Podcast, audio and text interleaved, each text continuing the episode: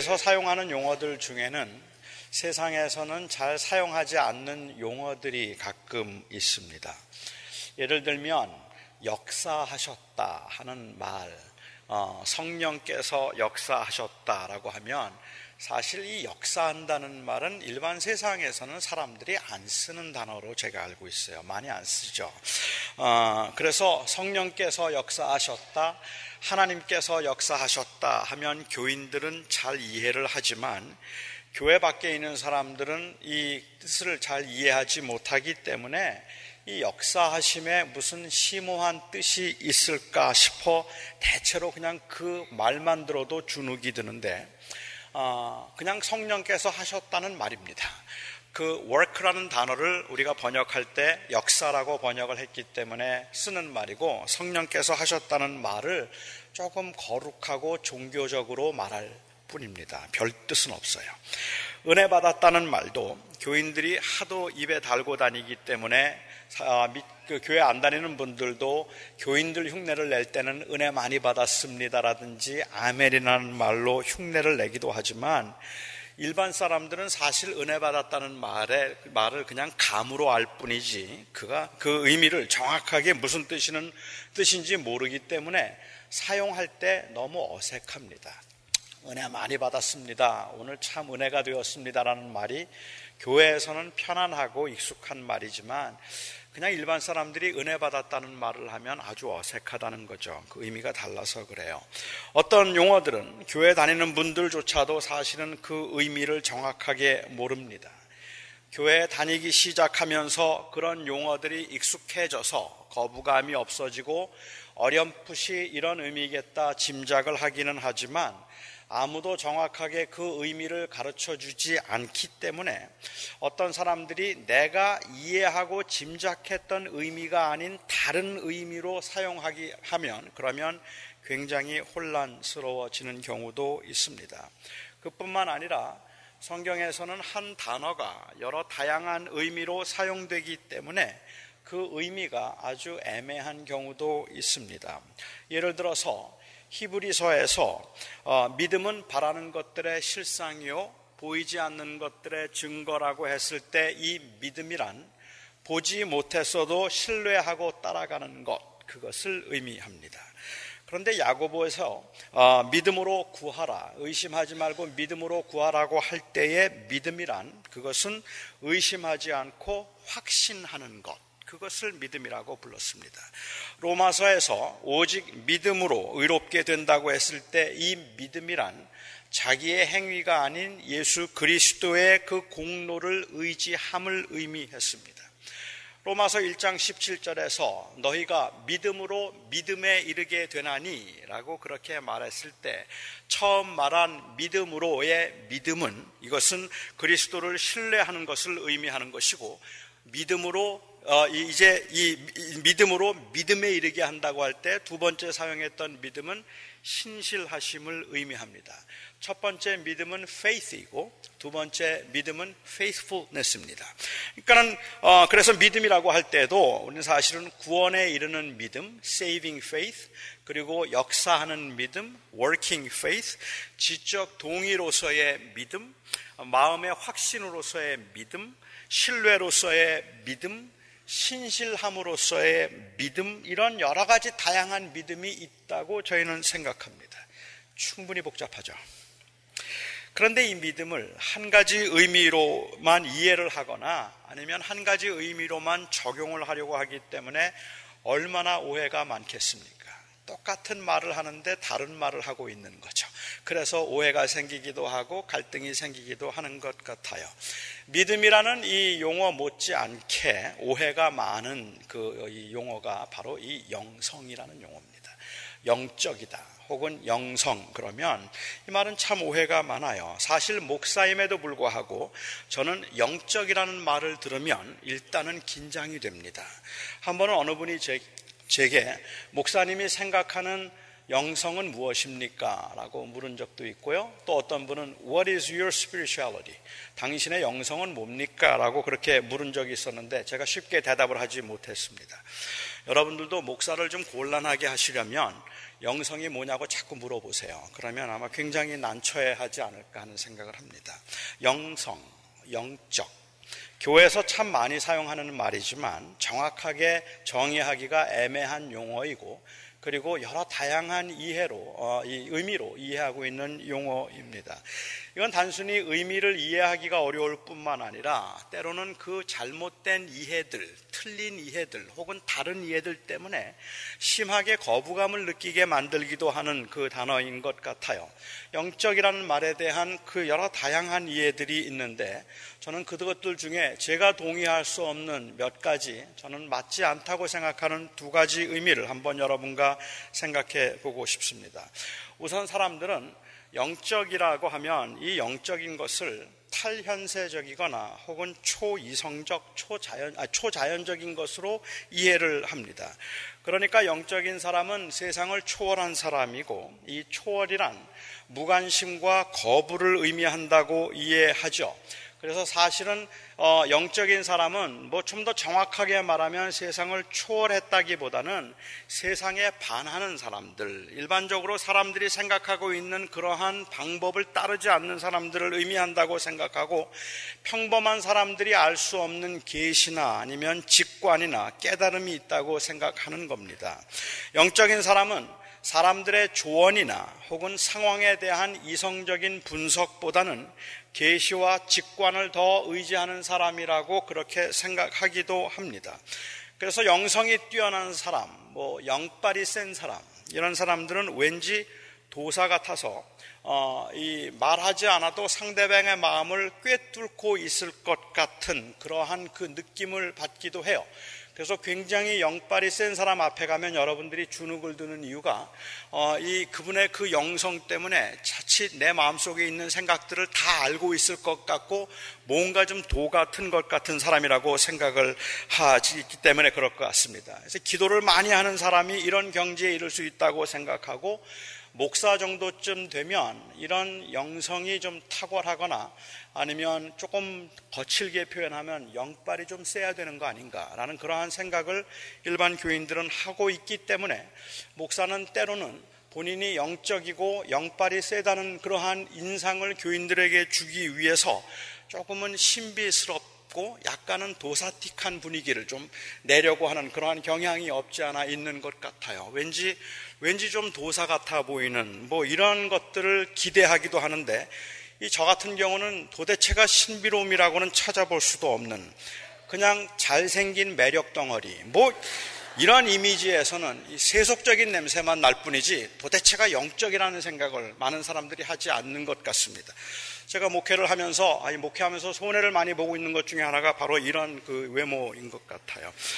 아, 또 다른 하나의 오해가 있다면 또 다른 오해는 영적이라는 말을 종교적이라는 말과 동의어로 이해를 하는 겁니다.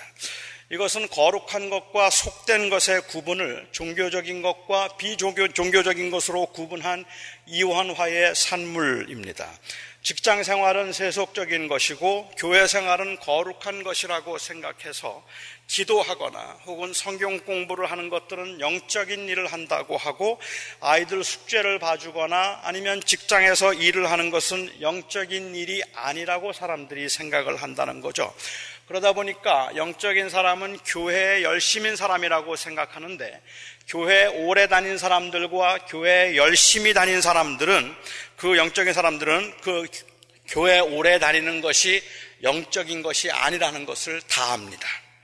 목회가 얼마나 세속적이 될 수 있는지, 기도에도 세속적인 기도가 있음을 안다면 종교적인 것을 영적인 것이라고 말할 수 없습니다.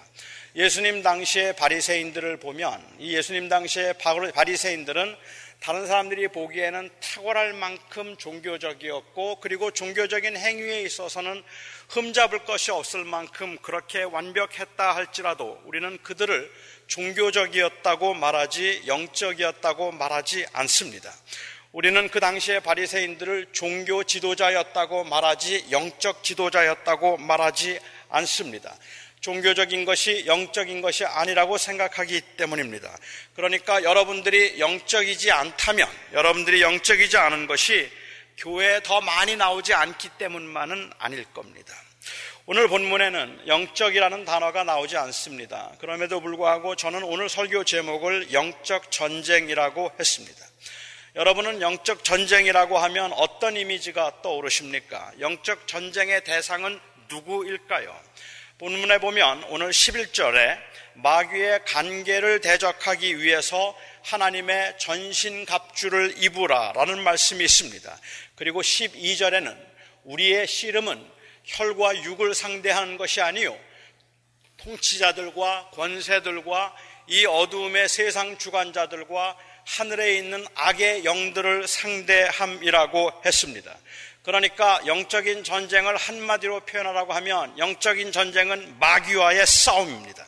이 마귀와의 싸움이 영적인 전쟁입니다. 그런데 여러분, 이 어두움의 세상 주관자들, 그리고 하늘에 있는 악한 영들, 이 통치자들과 싸우는 싸움이 영적인 전쟁이라면 구체적으로 어떤 싸움을 하라는 것인지 이해가 되지 않을 뿐만 아니라 솔직히 대부분의 사람들은 이런 싸움에 자신이 없을 겁니다. 그래서 이 마귀들과 싸우고 그리고 세상의 악한 하늘에 있는 악한 영들, 통치자들, 세상의 세상 주관자들과 싸우라고 말하면 이들과 싸울 수 있는 사람은 그래도 뭔가 좀 영적으로 탁월한 사람일 것이라고 생각을 하게 된다는 말이죠.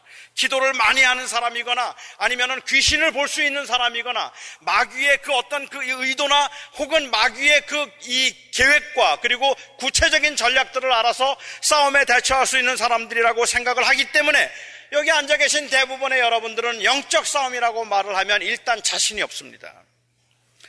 진짜 신령한 사람들이어야 감당할 수 있는 싸움이고 우리처럼 평범한 사람들 그리고 약한 사람들로서는 감당이 되지 않는 씨름 같아서 그 긴장할 만큼의 현실감도 느끼질 못해요. 저는 오늘 말씀을 준비하면서 이것이 하늘에 있는 영들과의 싸움이라고 하는 영적 싸움이라는 말을 제가 어떻게 설교를 하면 우리 교인들이 이 말씀을 정말 현실감 있는 나를 향한 말씀이라고 들을 수 있을까 고민을 많이 했는데 아무리 생각해 보아도 그냥 이 영적인 싸움, 마귀와의 싸움이라고 말하면 왠지 거리를 느끼게 될 것 같다는 그러한 생각을 했습니다. 정말 그런 것 같아요. 영적이라는 말이 오해가 많은 만큼 영적 전쟁이라는 이 말에 대해서도 저는 오해가 많다고 생각하는데 저는 극단적인 입장 두 가지만 여러분과 함께 좀 생각해 보고 싶습니다. 사람들은 마귀를 생각하면 공포 이 스릴러 영화에 나오는 무시, 무시무시한 존재를 연상합니다. 심지어 어떤 학자는 어떤 어느 지역이든지 그 지역을 점령하고 있는 마귀가 있다고 주장을 했습니다. 그래서 자기 영역에서는 복음을 전하지 못하도록 위협을 한다는 겁니다. 그리고 그곳에는 교회도 잘 되지 못하게 하고 교회 분쟁을 일으켜서 교회를 어렵게 만드는 것은 그 지역을 다스리고 있는 그 마귀의 힘과 세력이 워낙 강하기 때문에 그렇다는 주장을 했어요. 제가 볼티모어에 있을 때 한국에서 어느 목사님이 볼티모어에 집회를 인도하러 오셨습니다. 그런데 집회를 인도하러 오셔서 집회를 인도하시는 도중에 설교를 하는 도중에 볼티모 공항에 딱 내렸는데 그 도시가 아주 강한 악령의 지배를 받고 있다는 걸 느꼈다고 했습니다.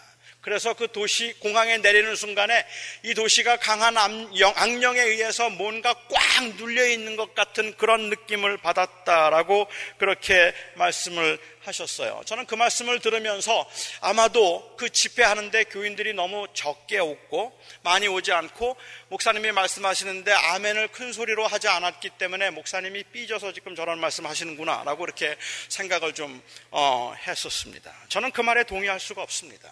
제가 동의할 수 없는 그 이유는 우선은 만일 그렇다면 그 한 도시를 꽉 누르고 있는 이 악령이 있다면 이 영적인 싸움은 정말로 신령한 은사를 받은 사람들의 몫이 되어야 할 것 같고 일반 여러분들의 경우에 있어서는 영적인 싸움이라고 말하지만 전혀 준비되지 않았다고. 그래서 이 말이 너무 나하고는 무관한 말처럼 들릴 수 있다는 것이 문제일 것 같고 또한 사람들이 잘못해서 분열되고 냉랭해지는 것에 책임을 마귀에게 떠넘기는 것처럼 들릴 수 있기 때문에 그렇습니다.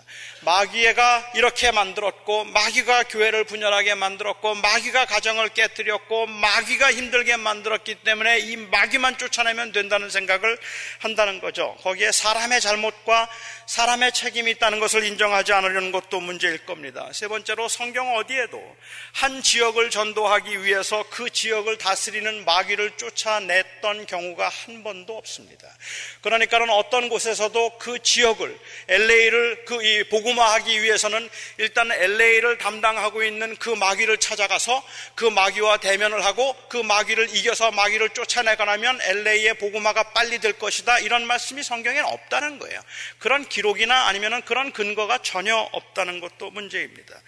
교회가 어려움을 겪으면 그게 다 마귀 탓이라고 생각하기 때문에 교회를 어렵게 한 사람이 마귀가 되는 겁니다. 볼 수 없는 마귀를 personify 해서 그것을 하나의 인격체로 보기 위해서는 누구 한 사람을 마귀로 만들어서 그 사람과 싸우는 것이 마귀와 싸우는 것이라고 말하면 훨씬 현실감이 생길지도 모르겠어요. 하지만 마귀가 할 수 있는 일이 사람을 미혹하는 일이고 위협하는 일일 뿐이라면 사람으로 하여금 강제로 죄를 짓게 만들 수 없다면 사람은 누구에, 누구에게나, 누구, 사람은 누구나 다 마귀에게 미혹될 수 있기 때문에 특정한 사람을 마귀라고 부르는 것은 아주 위험한 일입니다. 마귀가 유혹할 수 있는 사람은 저를 비롯해서 여기에 있는 모든 사람들입니다. 마귀가 위협할 수 있는 사람도 저를 비롯해서 여기에 있는 모든 사람들이 다 마귀가 위협할 수 있고 유혹할 수 있는 사람들이라는 말입니다.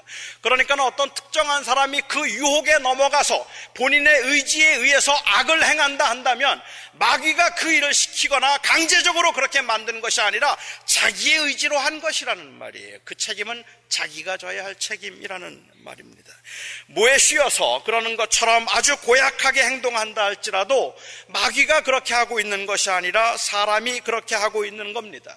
한 도시가 힘들면, 한 교회가 힘들면, 그리고 가정이 어려우면 사업이 안 되어도 그게 다 마귀 탓이라고만 생각을 해서 그 마귀만 쫓아내면 문제가 해결된다는 생각, 그것은 굉장히 위험하죠. 예수님께서는 베드로를 향해서도 사탄이라고 부르신 적이 있습니다. 그가 사탄이라는 말이 아니라 사탄의 유혹대로 사탄이 좋아하는 생각을 가졌다는 의미입니다. 그러니까 우리도 그런 유혹을 받을 수 있다는 말이죠. 교회에서 분쟁이 생기면 제일 즐겨 부르는 찬송이 뭔지 아십니까? 마귀들과 싸울지라 죄악 벗은 형제여라는 찬송이에요. 그래서 이 교회에서 예배를 드리고 있는 동안에도 그 예배를 방해하기 위해서 저 밖에서는 그 반대하는 교인들이 찬송을 더 크게 부르죠. 마귀들과 싸울지라 죄악 벗은 형제요.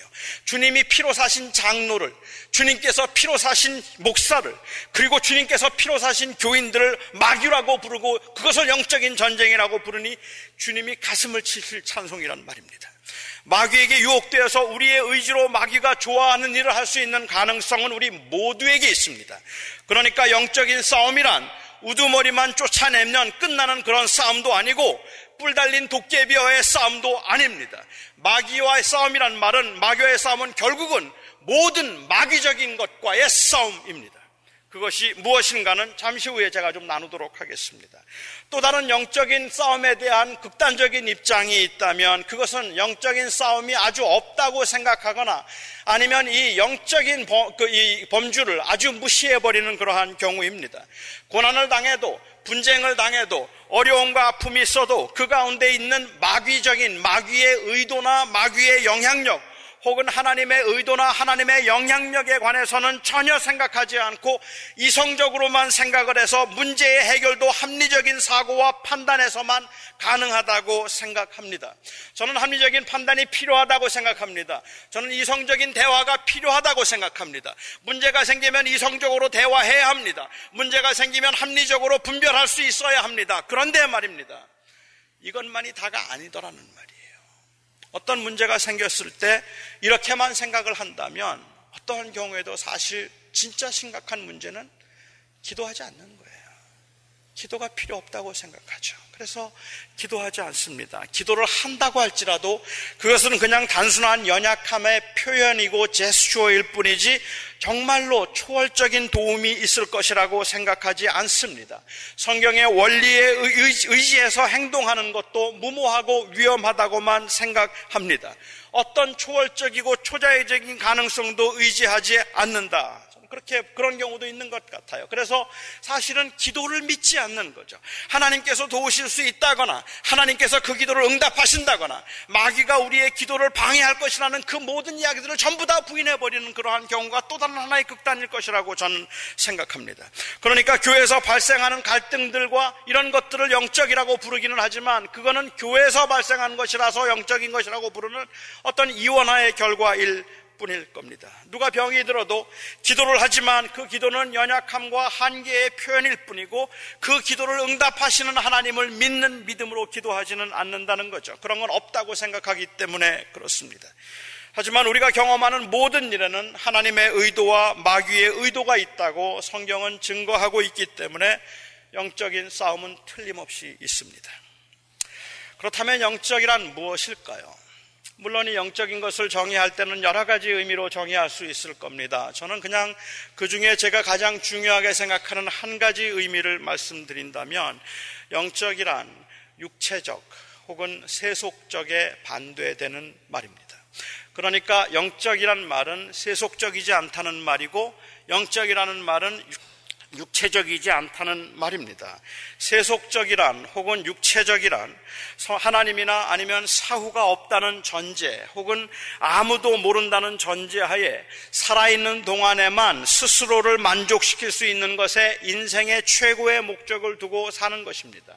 19세기부터 사용하기 시작한 이 secularism이라고 하는 세속주의라고 하는 이 단어의 의미는 이제 더 이상은 종교적이거나 아니면 더 이상은 그 하나님을 믿는다고 말하는 이런 모든 그 전제들을 다 없애버리자는 겁니다. 님은 없다 전제하고 우리 인간 스스로 어떻게 행복을 추구하고 행복하게 살아가야 할 것인가 하는 그 세계관에 의해서 인생을 보고 사람들을 보고 문제를 보기 시작하는 것을 가리켜서 세속주의라 이렇게 부릅니다. 그렇다면 밥을 먹는 것이 육적인 것이 아닙니다. 죽으면 모든 게 끝나기 때문에 살기 위해서 밥을 먹는 것은 육적인 것입니다.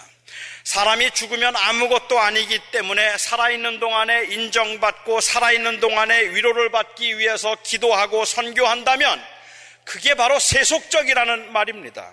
그렇다면 그 반대인 영적이란 영원한 것에 소망을 두고 살아가는 삶의 방식을 의미합니다. 지난주 설교 통해서 한번 설명해 보죠. 상전에게 상냥하고 상전에게 오히려 성실하라고 하셨습니다. 오 상전을 대할 때 차라리 주인을 그 주님을 대하는 것처럼 그렇게 대하라고 말씀하셨습니다. 하지만 그렇게 성실하게 살아가는 이유가 단순히 그렇게 함으로 상전의 인정을 받아서 그, 이, 그 신분에서 벗어나 성공적인 삶을 살 수 있기 때문이라고 말한다면 그 말이 충분히 가능한 말이고 매우 긍정적인 말이라 유익한 말임에도 불구하고 저는 세속적이라고 생각합니다. 요셉의 경우를 한번 보십시오. 요셉이 어떻게 하다가 애굽의 총리가 되었는가? 그가 비록 고난을 당했지만, 그가 비록 어려운 상황에 처해 있었지만, 그럼에도 불구하고 그가 성실하게 불평하지 아니하고 감사함으로 그래서 그가 그 어려운 상황을 잘 극복하고 애굽의 총리가 되고 사람들에게 인정을 받아서 훌륭하고 탁월한 사람이 되어서 모든 사람들의 존경을 받을 수 있게 된 것이다라고 말한다면, 그래서 여러분들도 그렇게 하라고 말한다면 저는 감히 그게 바로 세속이라고 말하고 싶다는 말입니다.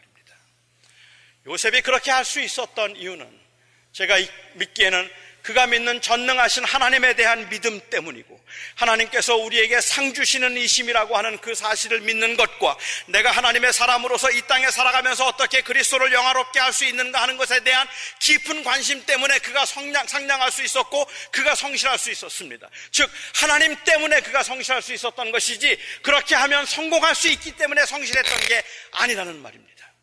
저는 너무 많은 기복과 그리고 긍정적인 사고들이 때로는 세속주의를 아름답게 그렇게 그 이 치장한 것 같은 그러한 상당히 경건해 보이는 저는 요즘에 제가 쓰는 말인데요. 세련된 기복주의다. 세련된 세속주의다. 이런 표현을 우리가 볼 수 있다고 저는 생각합니다. 오해 마십시오. 저는 세속적이라서 나쁘다는 말을 하고 있는 게 아닙니다. 저는 그냥 세속적인 것은 영적인 것이 아니라는 말을 하고 있는 겁니다. 하지만 살아계신 하나님이 그의 삶을 지켜보시고 주관하신다는 믿음이 있어서 하나님께서 그날 갚아주실 것이라는 믿음이 있어서 이 믿음의 고백에 진실함으로 성실하고 상냥하다면 그것이 바로 영적인 것입니다. 바울은 지금까지 에베소서에서 그리스도의 주대심에 관한 이야기를 했고 그리스도를 통해서 나타난 하나님의 능력에 관한 이야기를 했습니다. 지금까지 제가 거의 1년에 1년 가까이 말씀을 제가 선포했지만 에베소서의 주제를 한마디로 말하라고 한다면 저는 그리스도의 주대심이라고 말하고 싶어요.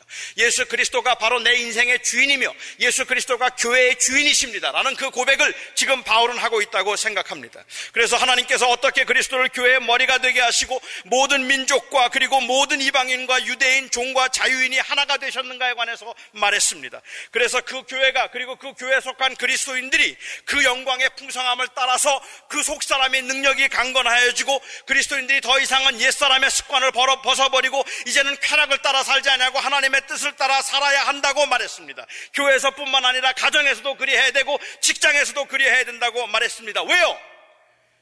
예수가 주님이기 때문에 그렇습니다.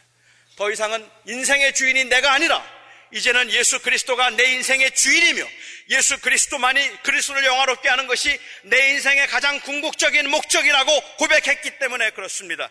이런 믿을 수 없는 고백, 이런 말도 안 되는 고백이 바로 우리들의 고백이라는 말입니다. 세상 사람들이 다 비웃을 수밖에 없는 이 고백, 내가 주인이 아니라 그가 주인입니다. 내가 주인이 아니라 그가 주인입니다. 이제는 더 이상은 내가 내 인생의 주인처럼 나를 위해서 살지 아니하고 나는 이제 주를 위해서 사는 사람이 되었습니다라는 이 세상 사람들이 조롱할 만한 말도 안 되는 터무니없는 고백을 저와 여러분이 하고 있다는 말입니다. 이게 우리의 고백입니다. 이 고백을 할 수 있는 것이 성령의 능력이고 이 고백을 붙들고 살아가는 것이 바로 영적인 것입니다. 그래서 바울은 오늘 본문에서 어, 이, 이 우리의 씨름은 혈과 육에 대한 것이 아니라고 했어요. 혈과 육이 사람을 의미할 리 없습니다. 그래서 사람과 싸우는 것이 아니라는 단순한 의미가 아닐 겁니다. 저는 여기서 말하고 있는 혈과 육이라는 것은 세상에 살아있는 동안 그냥 세상을 살아가는 그 평범한 사람으로서의 그 삶, 그 가치관을 의미한다고 저는 생각합니다. 이와 비슷한 말을 사도 바울은 고린도후서에서도 했기 때문에 그렇습니다. 고린도후서에서 바울이 이 말을 하게 된 배경을 보면 당시에 고린도 교인들이 사람을 외모로 취했기 때문에 그렇습니다. 바울 애 설교도 못하는데 바울 그 키도 작고 생기기도 이상하게 생긴 사람인데 바울 그 사람은 사도로부터 친히 추천서도 받지 못했던 전혀 준비되지 않은 사람 스펙도 뛰어나지 아니하고 설교도 잘하지 못하고 그 사람은 사람은 외모도 탁월하지 못한 사람이고 여러 가지 면에서 부족하기 이를 데 없는 사람이라서 그 사람은 우리가 무시해도 된다고 생각했던 바로 이 세속적인 가치관에 의해서 사람의 가치를 평가하고 그 사람의 사역을 평가하고 있는 그 고린도 교인들을 보면서 고린도후서 10장 3절에 바울은 이렇게 이야기를 합니다. 우리가 육신으로 행하나 육신에 따라 싸우지 아니하노니 우리의 싸우는 무기는 육신에 속한 것이 아니요 오직 어떤 견고한 진도 무너뜨리는 하나님의 능력이라 모든 이론을 무너뜨리고 하나님 아는 것을 대적하여 높아진 것을 다 무너뜨리고 모든 생각을 잡아 그리스도에게 복종하게 한다. 모든 생각을 잡아 그리스도에게 복종하게 하기 위하여 모든 육적인 것을 거부하는 것 이것이 바로 영적인 것입니다. 이 영적인 싸움은 마귀와의 싸움이라고 말씀을 드렸습니다. 그런데 말입니다.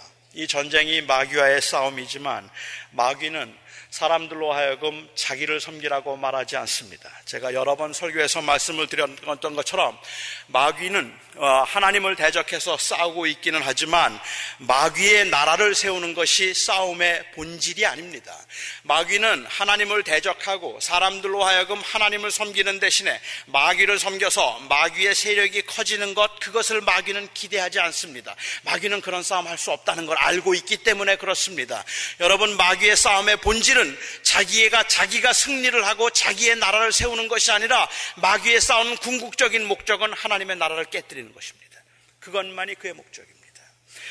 그렇기 때문에 마귀는 한 번도 이 영적인 싸움에서 자기를 섬기라고 말하지 않습니다. 하나님의 나라를 깨뜨림에 있어서 가장 강력한 그런 그 하나님의 대적이 누군지 아십니까? 마귀는 마귀를 자기를 섬기라고 말하지 않고 오히려 마귀는 끊임없이 너를 섬겨라라고 말하고 있어요. 이게 처음부터 마귀가 했던 싸움의 시작입니다. 하나님 섬기지 말고 너를 섬겨. 마귀는 하나님 섬기지 말고 나를 섬겨. 이 말하지 않는단 말이에요. 마귀는 오히려 하나님 섬기지 말고 너를 섬기라고 말합니다. 그러니까 우리가 싸우는 영적인 싸움에서 우리가 감당할 수 있고 우리가 대면할 수 있는 가장 강력한 적이 있다면 그것은 바로 자기 자신이란 말입니다. 그래서 저는 마귀와의 싸움은 자기와의 싸움이라고 생각합니다. 마귀와의 싸움은 바로 자신과의 싸움입니다. 즉, 내가 주가 되고 싶은 그러한 마음, 내가 주인이 되고 싶은 마음과 모든 것을 내 중심으로 생각하고 싶은 그 마음, 그것을 마귀는 박수를 쳐서 칭찬을 해주고 격려를 하고 맞아 세상 살면서 그럴 수 없지. 내가 모든 것의 주인이 돼야지. 가르쳐 무시당하고 그렇게 별시를 당하면서 무슨 의미가 있겠어? 그러니까 내 권리를 주장해야 되는 것이라고 계속해서 말을 하고 있다면 성경이 우리에게 가르치고 있는 아니 우리가 했던 우리의 고백은 내가 아니라 주님입니다. 그러한 고백이기 때문에 갈등과 싸움이 있는 것입니다. 눈에 보이는 것들의 유혹이 너무 크기 때문에 여러분 정신을 바짝 차리셔야 합니다. 당장 눈앞에서 발생하는 일들이 너무 두렵기 때문에 견고하게 서야 합니다. 매일 꺾이고 흔들리고 넘어지기 때문에 예수 그리스도의 은혜를 꼭 붙드셔야 합니다. 그 유혹이 너무 그럴듯하기 때문에 진리의 말씀으로 허리를 동이셔야 하고 조롱과 그리고 또한 위협이 강하기 때문에 믿음의 방패를 붙드셔야 합니다. 정말 눈에 보이는 것들이 전부인 것 같아서 모욕을 당하면 억울해서 견딜 수 없고 잃어버리면 아주 망할 것 같은 불안함이 있고 그래서 없는 것보다는 않는 것이 더 안전하다는 그 유혹이 너무 그럴듯해서 이 싸움은 치열한 싸움입니다. 그래서 바울은 지금까지 교회와 성도에 관한 이야기를 한 끝에 끝으로 그리스도와 그의 능력 안에서 강하라고 그리고 하나님의 전신갑주를 입어야 한다고 말하고 있는 겁니다. 저는 목회를 하는 것이 영적인 싸움이라고 생각을 했었습니다. 교회를 부흥시키고 그리고 교회를 안정되게 해야 하는데 이에 대적하는 사람들은 다 악한 세력이라고 생각을 했습니다. 그래서 제가 영적으로 싸워야 할 그 교회를 부흥시키고 하나님의 나라를 세우기 위해서 제가 싸워야 할 대상은 마귀이고 이 마귀는 주로 교회의 다른 지도자들을 통해서 나타난다고 생각을 했었습니다. 그런데 목회를 하는 제가 제게 세상적인 가치관에 의한 판단, 그로 인한 상대적인 교만과 낙심은 지난 20여 년 동안 한 번도 사라지지 않고 제 주변을 맴돌았던 유혹이었습니다. 제가 저보다 그렇게 탁월하지 않다고 생각하는 사람이 저보다 더 큰 교회에서 목회를 할 때 제 마음속에 상심과 허전함을 느끼기도 하고 때로는 내가 그렇게 더 큰 목회를 할 수 있는 사람이었는데 그럼에도 불구하고 많은 사람들이 나를 협조하지 않아서 이렇게 되었다 생각하면 함께 일하는 동역자들에게 아쉬움을 느끼기도 하고 내가 원하는 대로 이 일을 좀 했으면 좋겠는데 왜 이렇게 아무도 나를 도와주지 않을까? 왜 자꾸만 내 일에 자꾸 방해를 걸고 자꾸 내가 하고 싶은 일을 자꾸만 못하게 하는 걸까? 내가 더 인정을 받고 싶고 내가 더 소유하고 싶고 내 마음대로 했으면 좋겠다는 그 마음이 때로는 주님이 계실 곳이 없어서 저의 설교와 그 이 외침을 아주 공허한 울림으로 만들었던 때가 한두 번도 아닙니다. 한두 번이 아니라 20년 동안 계속되었던 것이었습니다. 이것이 제가 싸우고 있는 영적인 싸움이었습니다. 세속적인 가치관에 의해서 교회가 크면 그것이 성공이라고 생각하지 말자. 사람을 대할 때 그 사람의 가치를 소유와 존재에 의해서 다루려고 하지 말고 모든 사람들을 그리스도의 마음으로 대하도록 하려고 대하도록 하자. 내 주장이나 내 욕심을 말하지 말고 오직 주님께서 기뻐하신 일이 무엇일까만을 생각하고 그것만을 드러내도록 하자. 그런 마음을 다 잡고 다 잡았는데도 불구하고 눈에 보이는 것들에 의해서 흔들리고 눈에 보이는 것들에 의해서 실망하고 낙심하고 교만해지고 그리고 넘어지기를 수없이 하면서 제가 겪었던 영적인 싸움의 실체는 결국은 저 자신과의 싸움이었다는 말입니다. 마귀는 부단히 저를 유혹해서 내가 최고야라는 말을 했고 내가 정말 잘하잖아야라는 말을 했고 너만 하면 너쯤 된다면 세상에서 훨씬 더 인정을 받고 더 잘 살 수 있을 텐데 더 대우받고 더 탁월하게 할 수 있을 텐데 내가 뭐가 부족해서 그러느냐는 그런 말들이 마귀가 끊임없이 저에게 주었던 유혹이고 바로 그 유혹과의 싸움이 영적인 싸움이었다는 말입니다. 목사를 대적하는 장로와 싸우는 것이 영적인 싸움이 아니라 예수님이 아니라 자기가 주인이 되려는 목사 안에 있는 자신과의 싸움이 영적인 싸움이고 그렇게 저를 유혹하고 흔드는 이 마귀적인 의도와의 싸움이 영적인 싸움이었습니다. 저는 그 영적인 싸움이 여러분들에게도 있다고 생각합니다. 여러분들이 경영하시는 사업이 어려울 때, 여러분들에게 문제가 생길 때, 아니 그 반대로 여러분들이 경영하시는 사업이 너무 잘 되는 것 같을 때 경계하셔야 합니다. 내가 정말 누가 나의 인생의 주인인가? 여러분 속에 말할 수 없는 분노가 치밀어 오를 때, 너무너무 억울해서 못 견디겠다는 생각이 들 때, 아니, 어떨 때는 여러분들이 다른 사람들이 너무 형편없어, 형편없어서 판단과 정죄로 일관되는 그러한 마음을 가질 때 여러분들이 하나님 앞에 무릎을 꿇어봐야 한다는 말입니다. 그리고 물어봐야 한다는 말입니다. 누가 주인입니까? 내가 주인입니까? 아니면 그리스도가? 그리고 예수 그리스도의 주대심이 이 교회에서 내 가정에서 그리고 그이 일터에서 예수 그리스도의 주대심이 드러날 수 있기를 바라는 간절한 마음으로 그렇게 그리스도의 주대심을 고백하고 그 고백을 붙들고 살아가는 싸움이 바로 영적인 싸움이란 말입니다. 그런데 마귀 유혹이 끊임없기 때문에 사도 바울은 말하기를 너희가 싸우는 이 싸움은 그냥 단순하게 그냥 단순한 싸움이 아니라 이 혈과 육을 향한 싸움이 아니라 하늘에 있는 어둠의 영과의 말하고 왜냐하면 그의 의도는 너무 확실해서 우리를 하여금 하나님을 섬기지 못하도록 하는 것이기 때문에 그렇습니다. 저는 그래서 그냥 이성적이고 합리적인 판단에 의해서 무엇이 옳은가 그런가를 말하는 것도 중요하겠지만 저는 그건 못지않게 저와 여러분이 하나님 앞에 정말 끊임없이 부단히 꿇어야 할 무릎이 있다고 생각합니다. 하나님 앞에 문제가 생기면 잘 되면 하나님 앞에 무릎을 꿇어야 합니다. 그리고 그리스도의 주대심을 고백하고 붙들어야 합니다. 여러분, 힘들 때 그리 하십시오. 약할 때 그리 하십시오. 그리고 강할 때도 그리 하십시오. 기도하겠습니다.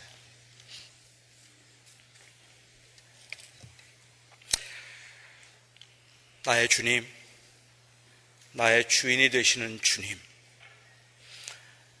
이 교회의 머리는 예수 그리스도라고 정말 수없이 고백했고 수없이 다짐했습니다. 그런데도 주님, 문득 문득, 아니 너무 자주 그리스도가 주인이 아니라 내가 주인인 것처럼 생각하고 행세했던 어, 정말로 그 유혹은 너무도 크고 너무도 강렬했음을 고백합니다. 우리 사랑하는 성도들이 살아가는 그 삶의 현장에서 우리 성도들이 경험하고 있는 일들을 보아도 정말 하나님 앞에서 고민하고 하나님 앞에서 씨름하고 하나님 앞에서 하나님과 함께 뒹굴며 그 은혜를 구하기보다 우리는 막상 일이 생기고 나면 하나님보다는 눈에 보이는 것들에서 우리는 실제적인 도움을 찾으려고 할 때가 너무도 많습니다. 주님이 그것을 사용하실 때가 다분히 있음을 인정하지만 저의 중심에 예수 그리스도가 나의 주님이시라는 고백이 없다면 하나님 저희는 부단히 하나님을 이용하려는 그러한 욕심을 그 유혹을 받습니다. 우리 사랑하는 성도들을 붙들어 주셔서 그리스도의 주되심을 오늘 이 사도 바울이 에베소서 전체를 통해서 우리에게 드러내었던 그 놀라운 비밀을 붙들고 살아갈 수 있게 하여 주시옵소서. 예수님의 이름으로 기도하옵나이다.